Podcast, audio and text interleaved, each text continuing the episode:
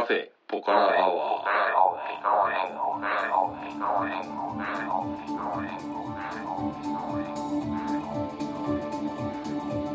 カフェポカラアワーこの番組は群馬県内某所にあるカフェ。ポカラを舞台に私店主のたけしとて常連客哲司さんのお送りする番組です。哲司さん今週もよろしくお願いします、はい、よろしくお願いします。えー、と今回もですね、うん。えー、とネパールの旅第3弾ということで、うん2018えーはい。でまたあの前回に引き続きゲストのさゆりさんをお招きしておるんですが、はい。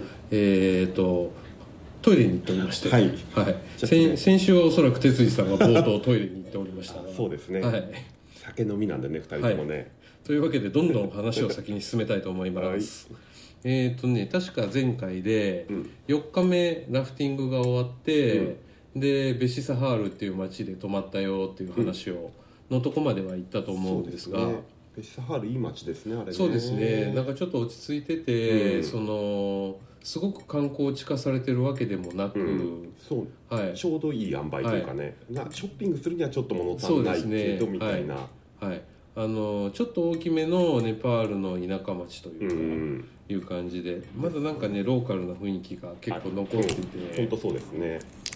で、その日は朝起きて。せっかくここもう一泊しかしないっていうの分かってたんで、はいはい。ちょっと街うろつきたいと、はいはい。でさらにこれは、あの手首が痛いので、コールドスプレーか、はい。エアサロンパスみたいなものが欲しい難しいなそれ。薬屋に行こうと、はいはい。まあそんなのも兼ねて、はい。4人で早朝散歩したんですよね、はいはい。で薬屋入ったら、はい。なんとなくそれっぽいのがあって、はい。でもうラムジとかあチェックチェックとか言って勝手に開けちゃって、はい。はい。やったら、はい。なんか匂いとかからして、はい。ちょっと湿布っぽかったんおでお結局それ買ったんーですが多分ね用途的には合ってるんですが全然効かないですね もうでもそうそこまでなってしまってからでは遅い的な。そうですね、はい。うん。おー。そうまあそんなわけで。で結局あれですか？5日目もまた船に乗ったんですか？船乗りました。ただ 手首痛いのに。ただもう右で漕ぐのが無理だから、はい。ちょっと左に変えてくれという。あポジションを変えてくれと。そうそう。で左手で漕ぐという。おお感じで行ってこの日もマッシャンディリバー、はい。でなんだろうこれ。スタート地点がキヒリ？えっ、とキディですかね。キディ？はい。でゴールがダムサイドっていうところなんですが。ダムサイドっていうのはうん、この日もかなり、まあのベッサハールからかなり移動したよね。おおこれこそまさに道なき道というか、はいはい舗装されてなくて片側もう崖みたいなところをはいひはいたすら行っへえで私はまた車に酔いながら。はいはい。でそういうなんだろう砂利の峠道の途中に止まって、こっから川に降りると、へで降りてってえいう感じで。すれ違いざまにど,、うん。どっちかが石にやられて、うん。どっちか谷に落っこっちゃうかなって思うシーンありましたよね、あったああなるほどね超ギリではいはいはいただ、はい。そこしかこんなとこバック車してでで通るのもそうかよみたいな。バックして譲ってでもそこなんですよあねあなるほど。うん。あ大丈夫ですよ。ミスター守るから、はい。ミスター守るから連絡来ましたちょっと向こうで電話しててください、うん。へえでまあそこからスタート。まああれでしょあの未舗装の、うん。あの岩砕いただけみたいな道でしょそうですね。ガッタンガッタンガッタンガッタンするうんです。でもう一車線しか完全になくてみたいな。そうですね。対向車来たらどうすんのみたいな感じのとこでしょ、で片側崖。崖、うん、片側山の斜面。そうそうそう。二度と行きたくねえ。みたいなでもそんなとこにも住んでる人いるし、はい。あとそこは、あの何日か後に、はい。あのカヤックのフェスティバルがあって、はいはいそれの会場らしいんですよね、はいはい。でその大会のフラッグとか飾ってあったりとかして、えでもまあ3日間通してここの川が一番お僕的にはやばかったというかすごかったですね。グレート5プラスです。難易度高めな。うん。へえグレート6はガイドたち全員で出てもうん死ぬかも。うとんいう、まあ、グレート6は入らないという。この世界基準というかうん。レベルのそういう言い方をしてるんですけれども私たちうん。チームグレート5プラスまでほ連れてっていただくことができまして。ほ初っ端からビビりました、ううんなんだろうね。うまく言葉ではできないけどまあすごかったね、はい。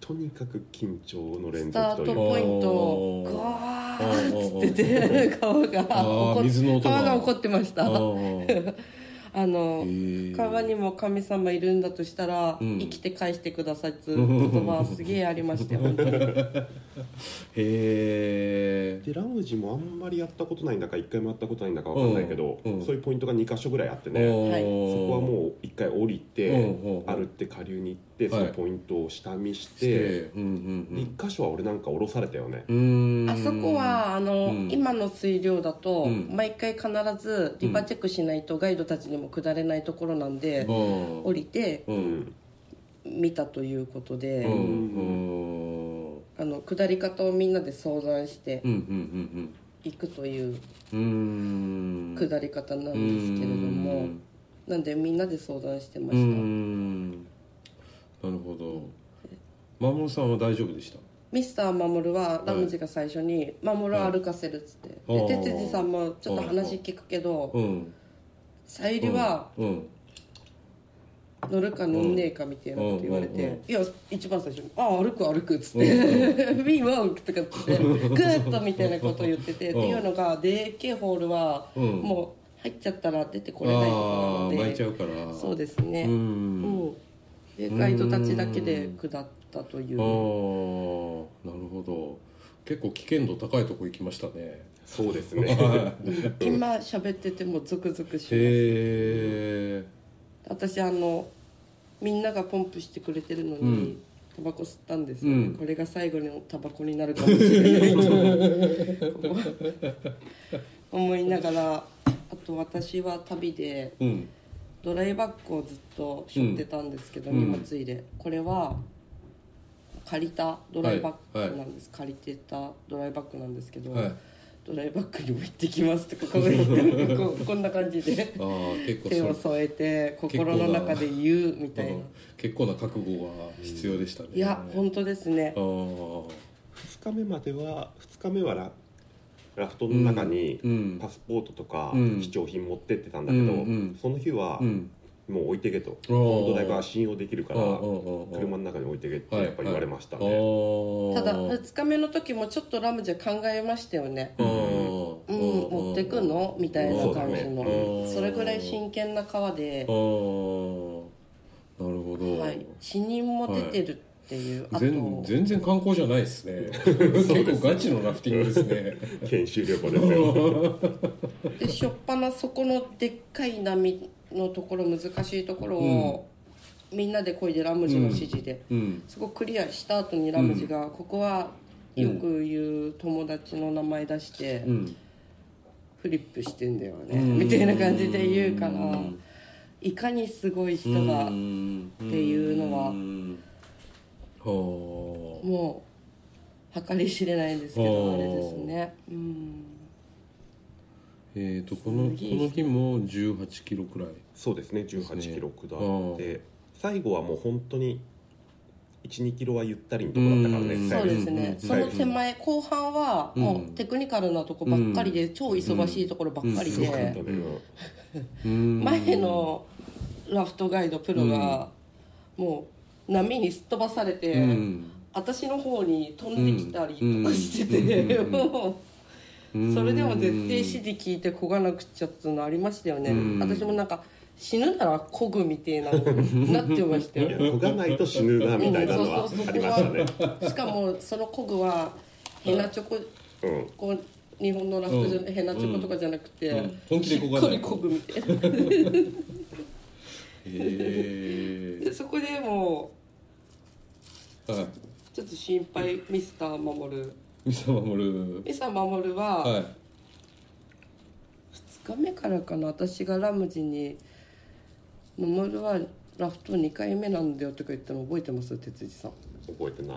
マッサンディ入りながら、守る超目が飛び出るほど驚いてて。すげえやっぱり守る心配されてましうーたね、ラムジのコマンドが英語だからさ。ああそうか、うん、右何？左何か。ああちょっと反応がねそう一生遅れるんですよ、ああ。で辻さんが「ゲッタンゲッタン」っていうの普通に中に入ってつうことで、うん、正面にでっけえ岩があるから、ぶそれぶつくも想定じゃないと抜けれないんですよ、そこ、だけど哲辻さん一番前で入らなかったんですよ、うん。で私もこう教えてあげる余裕なんかなくて、うん。そしたらラムジ最後の最後で「中に入って!」っつって日本語が飛んだ。叫び声が。こいつ反応悪いって思って。ラムジもそれまで日本語全然使えないんですよ。そこで 日本語出た。ね初めてまあ、ギリギリだったんでしょうね。でも日本だとこう中に入ってとはい。捕まってっていうのが別なんですよ。はいはいはい。うん。でも向こうははい。捕まりながら中に入るみたいなんで、おーただちょっまあまあいいや、うん、はい。俺的にはね中にすごく入りにくかったんで、うん。なるべく入らないでいこうみたいな感じでやったら、ラムジに怒られました、ちょっと入る。めっちゃ叫んだ後に中に入ってとか えいやラムジもマジ真剣ですよ、うん。まあそりゃそうただクリアできると、ナイスパドリングって褒めてくれるその、うん。ラムジのでかさ。うん。多分私だったらこダメだちゃんとよくできてもダメ出ししちゃうかもしれないしそれ自分が悪いのにってうん。傍からは言われちゃうけどうん人のせいにしちゃいたい人なんで。へうん。これは良くないことなんですけどね私は。うん。まあそんなこんなでラフティングがはいまあ終わって、ーはい。その日はどこに泊まったんですか？この日はね結局、またかなり戻って、はい。ラムジン家に戻ったんですよ。へえ。泊めさせていただきました。へラムジン家っていうのがどこかっていうと、はい。ホワイトウォーターのベースから、ーはい。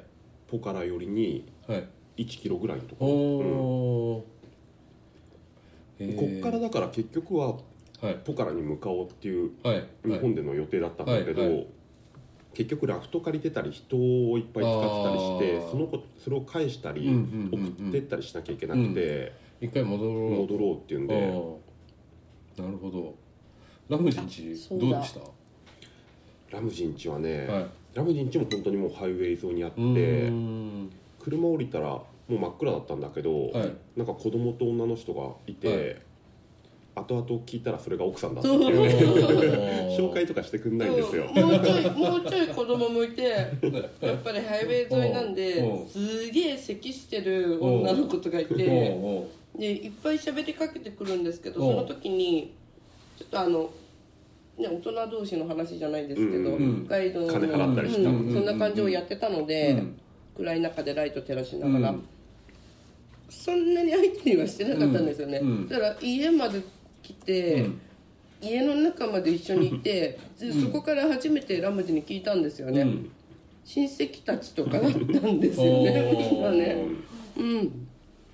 なるほど。奥さんと。えでラムジン家は今作ってる途中で1階は出来上がってて、ー、はいはいはい。で玄関入ると長い廊下があって、はい。その脇に10畳ぐらいの部屋が左右に3部屋ずつ、ほうほうほうほう6部屋ある。かなりでかい家でしたねでかいで今2階増築中みたいな感じで、ですね。はい。はい。へえ。そしたらあれですかね、ネパール結構うんポピュラーなベターなことだって言って、うん1回作ったら2階は今度またお金が入るまで、ああそうそうネパール式ですね。なかなか作らないはい。そのスタイルが、は今まさにラムジンチですね、はい。2階の柱だけ立ってんだよね。そうそうそう、そうですね。大体家作る時そうですね。乗っけるだけですよ。はい。ネパールはあの建築方法しかないんですか？ないです。おはい。ーあれすごいね、でまあ本来はみんな木造の家屋に住んでたんですけど、うん。今ね木材高くて金持ちしか木造の家建てらんないんですよ、そ逆にそうになるんですか、はい。はいでコンクリートの方が安いんで、うん。でだからまあ大体みんなコンクリートの家に住んでますけど、うん。あの本当に山の高度が高いようなところに行くと、うん。あの石積みの家が今度出てきますね。そうなんですね、はい、うあんそれはそれで見たいね、はい。石を薄く砕いてでそれを積み上げてー。壁として使ってるような住居も出てきますね。うん。でもああいうハイウェイ沿いとかあの辺はもうほぼ全て同じ建築法でしょ。そうだね、うん。はい、コンクリート鉄筋入れて。レンガ積んでみたいな。ね、はい。はいでモルタルで固めるっていう、あれはすぐ地震で崩れますからね。だよね。はい。うん。綺麗に瓦礫の山になりますよ。でしょうね、はい。ラムジのうん。住んでるその町のうん周りあたりに私はうん。知り合いがたくさんいるのですね、この前起きたネパール地震では、うん。たくさんの家がそこも崩壊してる場所でうん、建て直しできるのはやっぱりラフティングガイドじゃないですけど、うん。ちょっとお金を稼いでこれる人だけ。うん。まあそこのラムジン家の周りもラムジの親戚たちでもうはいかなり広い土地をうんやってるんだけど、うんうんうんラムジン家が一番でかかったかもしれないですね。そうですね、うん。へそうそんでまあお土産渡して、はい。この日は一日ラムジン家にお世話になると、えはい。ダルバートごちそうになり美味しかったですよね。ちょっとダルバートが何かの説明ってしてないんで、はい。ダルバートの説明しますか？ダルバートの説明しましょうか、えーとだはいえーともう一方ゲストが今お見えになったようなので、はいちょっと先にあのご紹介しましょうかね。あどうぞ。えーともう一人のネパール体験者のマモロさんが、えーお越しくださりました。マモロさん。お疲れ様です。こんばんは。お邪魔します。えー、と今、えー、と先ほどの話に戻りますけど、ダルバートが何なのかっていう、あの日本語にあの直訳すると「ダル」っていうのは豆のことですね、はい。でバートっていうのはおラ米はいお米の白米のことなんですが、えー、とそれをあのまあ豆米、まあ、ネパール人の主食ということで、まあ、ダルバートって言った場合は大体あのネパール式のカレー定食というか、うん。あのそういう大皿にあの盛り付けてあるものが出てきますね。白いご飯とあとえっ、とまあ豆のカレーですけどスープ状のお豆のスープ的なものがついて、でおかずになるようなカレー、まあ、じゃがいものカレーであったりとか、あとはあの青菜をスパイスで炒めたものであったりとか、であとネパールのお漬物チャトニーとか乗ってたりとか、まあ、そういう感じの、えー、とご飯お汁それからおかずが1品2品ついたものがダルバートって言われてまして、まあ、ネパールのあの国民食ですね。そうですね、はい。まあどこ行ってもまあはい。ダルバートありますよね、はい、ネパール人は基本ダルバートばっかり食ってますね、それがまたうまいんですよ、でそのダルをごはい。飯にかけて、はい。であとはおかずとかも混ぜ混ぜしながら手で食うと、はい。美味しいですよあねうまいですね。はい、ただ注意しないといけないのはどんどんどんどん継ぎ出される。そうなんですよ、はい。っていうかデフォルトですら米の量が半端ない。と半端半端ない。日本のご飯茶碗にしたら3倍分ぐらい入ってるんじゃないで。入ってますね。ねすげえ食いますよね、はうんそれをネパール人たちはまあ当然おかわりしますからね。うん。あの1回で消費する米の量ってすごいですよね。すごいですね。ネパール人はね米とねはい。じゃがいも食いすぎです、うん。ただ私のイメージだとは日本の昔は、いはい。たくさん畑仕事で頑張る人たちは、はい。ちょっとのしょっぱい漬物をはい。23切れ、はい。た例えばたくあんと、はいたくさんの白米を食べるじゃないですか、はい。そのイメージですね。ああそうかもしれない、うん。そうか近いねもしれない、うんなので、い、つも私たちは、ね、すごくありがたい美味しいダルバートをはい。作ってもらったり、はい。お家で作ってもらったりレストラン行ってもはい。いただくことができたんですけど、あのちょっとほらお金はい。少ない人たちの中では、はい。逆にちょっとのおかずの味付けの塩味を濃くして、はい。たくさんのお米をその分食べるっていう、はいその、はい。うん、スタイルは、うん。うん昔の日本の漬物白米、うん。畑仕事その分うん24時間頑張うるは、ん。同等うんなうん考えでうん。大丈夫でしょうか、はい大丈夫です、うん。はい。そうだよね。なんかうんチキンダルバートとか頼むとその、はい。ダルバートと以外にプラスプラスチキンカレーが。チキンカレーがついてくるけど、はい。ベジとかだとそれがないんで、はい。まあかなり粗食といえば粗食ですよね、うんうんうんうん。そうですね、うん。はい。ただ空量はすごいですけどね。こんなちょっとのおかずでこんなにご飯いっぱい食べるのかみたい半端ないですよな、ね。半端ないですね。なるほど、うん。この日ぐらいまでは俺も、はいご飯の量は少なくしてたけど、はい。ある程度ラムチと飯を合わせてたんですよ、はいはい。でもこの飯食ってたら、はい。ちょっとダメだなと思ってあー多分この日ぐらいから俺とさゆりさんは、はい。どっか行ったら、い。自分たちで食べたいものをうんはいはい注文するみたはいい。なはい。スタイルに変わりましたね、はい。なりました、うん。やっぱりあの量って日本人だとあの続けてると消化不良を起こすんですよ、うーん。そういうもんですか、はい、炭水化物取りすぎで、あのーまあだって豆も米もじゃがいももあのーいっぱいなんであのまあ12週間ずっとあの食事を続けてると大体いいやられますね。みんなね。うん。やられてますね、僕。やられて僕ます。は僕は普通に食べてたから。やられてますか？ついてから23日は胃薬ずっと あそこまでして食べてたの？持たれてで美味しいから消化が進まいないみたいな消化する前に次のご飯になって お腹す空いてないのに彼の意見は日本でも同じなので 食いすぎれば誰もがそうなるという、美味しいからね。すごく食べたい。損しちゃうじゃないですか。一食にも日本じゃないじゃないですか、はい。せっかくネパールまで行ってね1はい。日3食美味しいもの食べられるのに、はい。持たれてて一食抜いちゃうとはい損しちゃうんで食い逃しちゃった一回は抜いたんですけど。リスさんさすがにちょっと考えちゃった。はい。たけしさんでも向こう行くと痩せて帰ってくるじゃないですか。そうですね、たけしさんははい。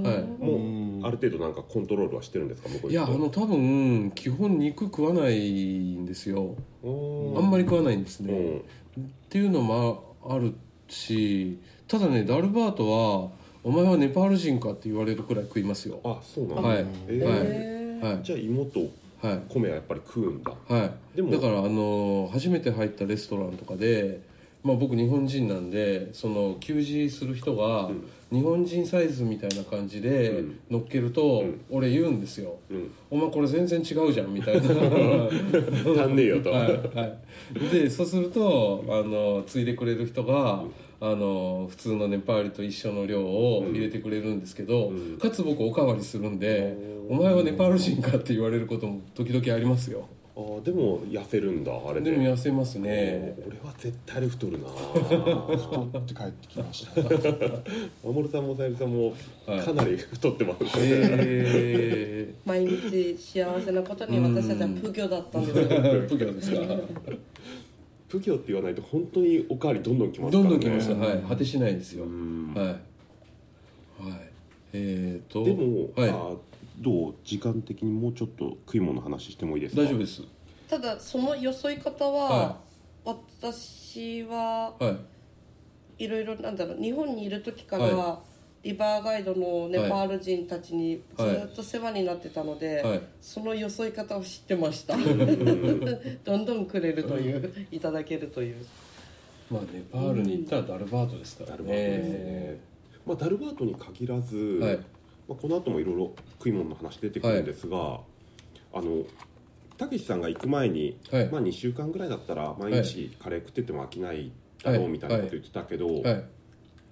なんかネパールの食事を僕舐めてたんですよね。ああ、うん。大してうまいもんもないだろうないだろうと。うんはいはい。たらはい。全部うまい、おお、それは良かった。はい。ちょっと逆に日本の食文化はい。貧しいなって思っちゃうぐらいネパールの食文化はへえ衝撃的でしたね。へ哲司さんはネパールにいる時もずっとそれ言ってました、このおー値段でこれが食えあるあ美味しかったんですね。うん。おラムジンチーはい。で、あはい。この後も出るんですか？バーベキューやってもらって、はい。チキンとかマトンとか出してもらったり、はい。あと卵も毎日食べてたけど、はい。まあ、卵チキン肉、はい。まあ、その他全部はい。めっちゃうまかったですあねー。卵毎朝のパンとうんうん。オムレツにするか、うん。目玉焼きにするかみたいな感じでも、うん私目玉焼きを選んできてたんですけど、卵2個とかのうん。が贅沢な朝ごはんだなって日本は食わない場合もあったんですようね。ん。逆に新鮮ですよねなんか。ああそうかもしれないですとね多分取ってから食べるまでの期間がとにかく短い。短い短い、うんはいはい卵とチキンのあのねチキンなんてひょっとしたらさばいたすぐ後かもしれないですからね。そうですよね。うん。ネパール人言ってましたよねそれ新しいからって、うんうん。肉うん鶏肉新しいからって。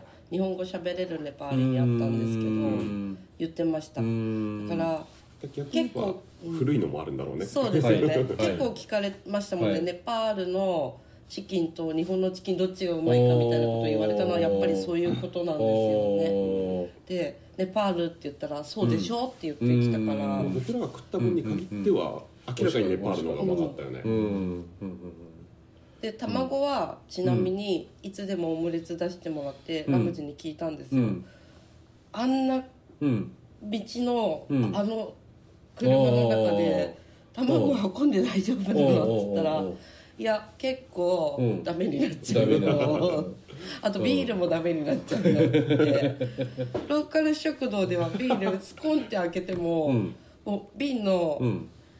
この入り口がああ欠けててるやとかあるね。トンソンなくて、うん。ラムジ怒って返返させてたもんそうねうんうんうんうん。気が僕ら抜けてで言ったらんだよ泣きね泣き寝入りだったよね そういう運び、うん、ビールと卵を運ぶの難しいって確かに言ってました、うんうんうん。うんまあそうだよね。あの道路状況だしね 俺さあんな道もうだってバスとかで乗り乗りたくないもん。バスきつ きつい時はきついなってなっちゃいましたね。運転しなくてよかったですよね。まあ運転は無理ですよ。無理ですよ。そこを僕は舐めてましたね、うん。まあ、多少こうダートとかでうんも、うん。まあフラット気味のダートうんで、うん。と思ってたら、うんうん。がっつりこうコンクリートとうん。土のところが分かれてたりとか、うんボコボコだったりとかしたんで、うん。これ僕らがこう運転したら、うん。まあ、事故るか落ちるかっそうだね。ううんんうん。ていう感覚がすごくありましたね、ネパールの道って大体基本片側崖ですからね。うん。そ してドライバーはかなりプロフェッショナル。スーパープロフェッショナルなんで、うん。日本みたいにおばあちゃんが運転したりはし,、ないしまそうせん。からそうですね。ねで結局目の前にあるガタガタの舗装されてない道の岩にうん。タイヤをどう乗り上げるかで、うん。事故ったり事故らなかったりするわけじゃないですか、そうですよね。そういうのを常に判断しながら あいつら走ってるんですよ。ね、と同時に犬を避けて 子供を避けて。はい。ツーリストバスとかも段差乗り越えるのに本当はい。ほぼ1 0キロ以下に落としますもんね、はいはい、はい。あツーリストバスですね、うん。えっ、と翌日はあれですか？ツーリストバスに乗ってそうです。ポカラに向かうんですよね。そうです、はい。まさにラムジンチの目の前から乗車して、はいはい